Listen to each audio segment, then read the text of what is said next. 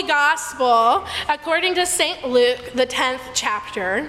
Glory to you, O Lord. Just then, a lawyer stood up to test Jesus. Teacher, he said, what must I do to inherit eternal life? He said to him, What is written in the law? What do you read there? He answered, You shall love the Lord your God with all your heart, and with all your soul, and with all your strength, and with all your mind, and your neighbor as yourself. And he said to him, You have given the right answer. Do this, and you will live. But wanting to justify himself, he asked Jesus, And who is my neighbor? Jesus replied, A man was going down from Jerusalem to Jericho and fell into the hands of robbers, who stripped him, beat him, and went away, leaving him half dead. Now, by chance, a priest was going down the road, and when he saw him, he passed by on the other side. So likewise, a Levite, when he came to the place and saw him, passed by on the other side. But a Samaritan, while traveling, came near him, and when he saw him, he was moved with pity. He went to him and bandaged his wounds, having poured oil and wine on them. Then he put him on his own animal, brought him to an inn, and took care of him. The next day he took out two denarii, gave them to the innkeeper, and said, Take care of him. And when I come back, I will repay you whatever more you spend. Which of these three do you think was a neighbor to the man who fell into the hands of the robbers? He said, The one who showed him mercy. Jesus said to him, Go and do likewise. The gospel of the Lord. Praise to you, O Christ. You can be seated.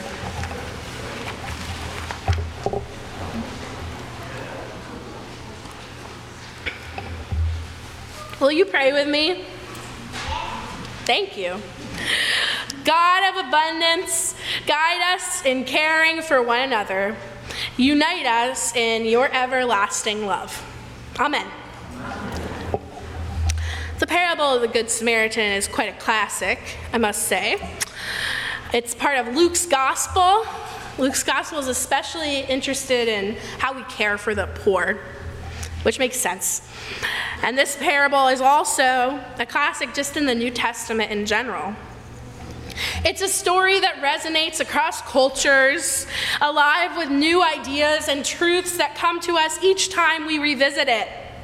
And one reason why, just one, why I think the parable of the Good Samaritan is beloved is just that it's a really good story with a really compelling narrative.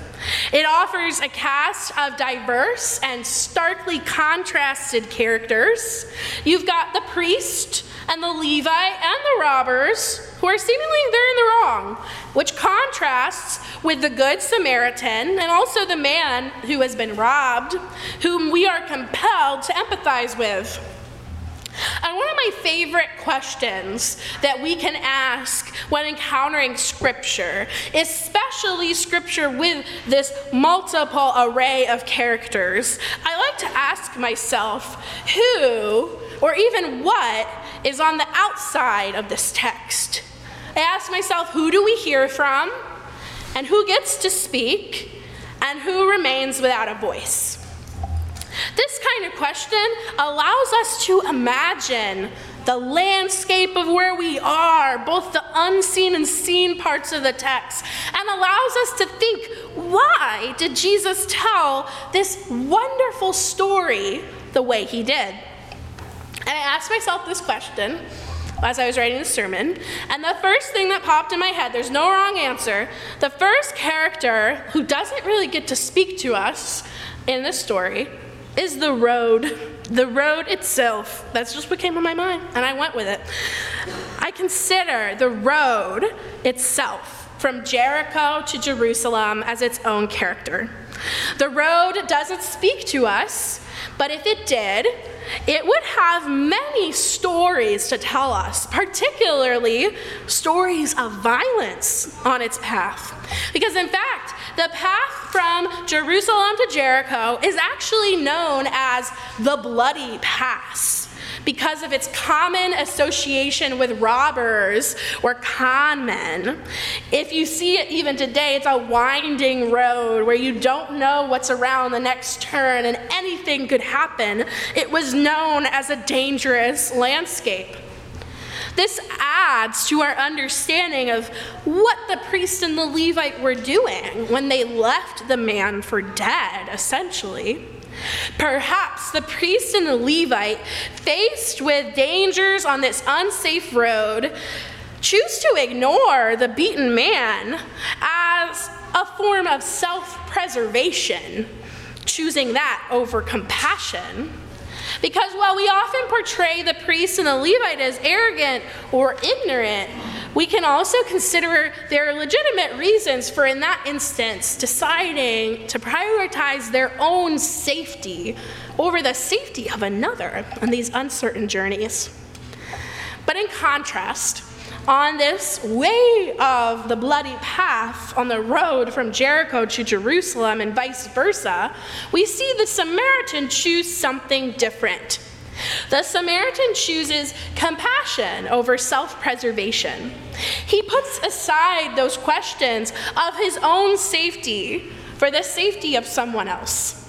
The Samaritan doesn't ignore the beaten man, he sees him. And in the text we read, he is moved by pity, but in other translations we read, he is moved by compassion to move closer to the man, helping him. And we can remember that when we read compassion in the New Testament, this word in the Greek actually means the twisting of our inner organs. Compassion is when our bodies respond almost biologically to what we're seeing in the world. So, in that feeling of empathy and compassion, the Samaritan goes to the aid of someone who's suffering because he feels it is his responsibility to help. Actually, uh, an interesting idea about this text is that Martin Luther King Jr. writes a lot about it. And in one of his pieces of writing in a sermon that he actually gave the day before he was assassinated, MLK asks us to, ask, to think just this. He asks that the Levite was really thinking to himself and the priest if I stop to help this man, What's going to happen to me? But then the Good Samaritan reverses the question and asks, If I do not stop to help this man, what's going to happen to him? Through this parable, Jesus invites us to embrace a profound understanding that loving others is not on a surface level, easy, chill, going command. Loving others is a way of life, a way of living where we practice and recognize that everyone is connected to one another. The Samaritan reminds us that everyone is our neighbor. And so we must stop and ask ourselves if we aren't to care for those in need, what will become of them? If we do not love them, who will? Will they be okay? Because we, in God's commandment, are responsible for one another in both major and minor and connected ways. When I consider this sort of love and who we see that love exhibited by in our lives and in our culture, the first thing that came to mind in our own cultural zeitgeist was Mr. Fred Rogers as someone who exemplifies this kind of neighborly love.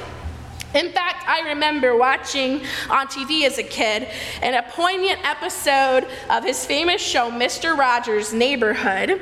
Um, a special episode that touched me, and it was actually first originally filmed in 1964, where Fred Rogers invited a black police officer on a hot day to share a wading pool together and both put their feet in um, and just cool off. Seems pretty simple. They share a towel at the end, drying off and getting ready to go on their way.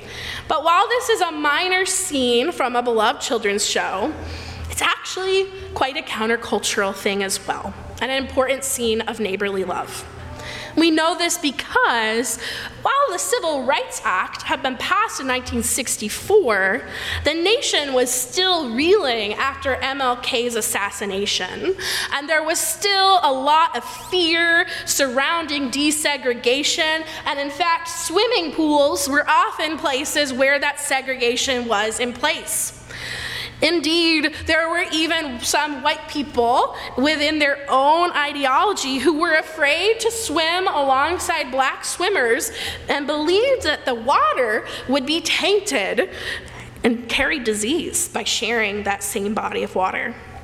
So while legislation made desegregated swimming legal, there was still a lot of fear mongering present just in that year. And yet, with his platform and with his privilege, Mr. Rogers takes a risk. Instead of worrying about what people will say about his show, say he's just being foolish or seeking attention, Fred Rogers doesn't ask, Will I be okay? Instead, he asks, Will my neighbor be okay? Will my black sibling be okay if I do not use my platform to be inclusive and take a stance on racial equity? And so Mr. Rogers shared this kiddie pool with Officer Clemmons. They cool off from the heat. And actually, I saw not the original 1964 episode, but the remake because I wasn't alive.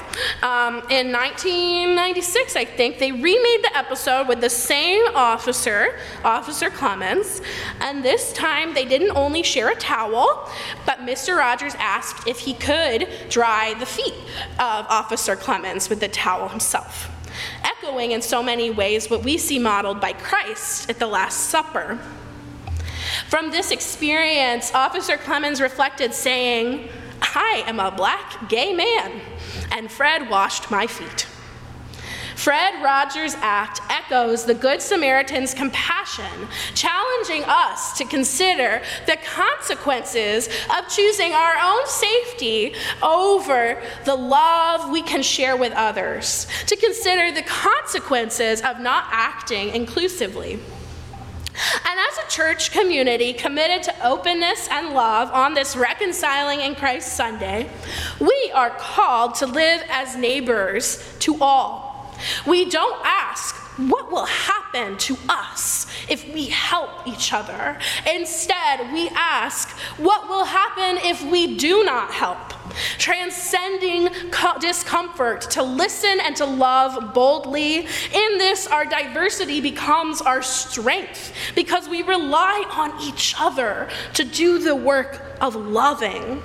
Even when we are pushed into new territories on unsafe roads, as an open and affirming church, we are called to listen.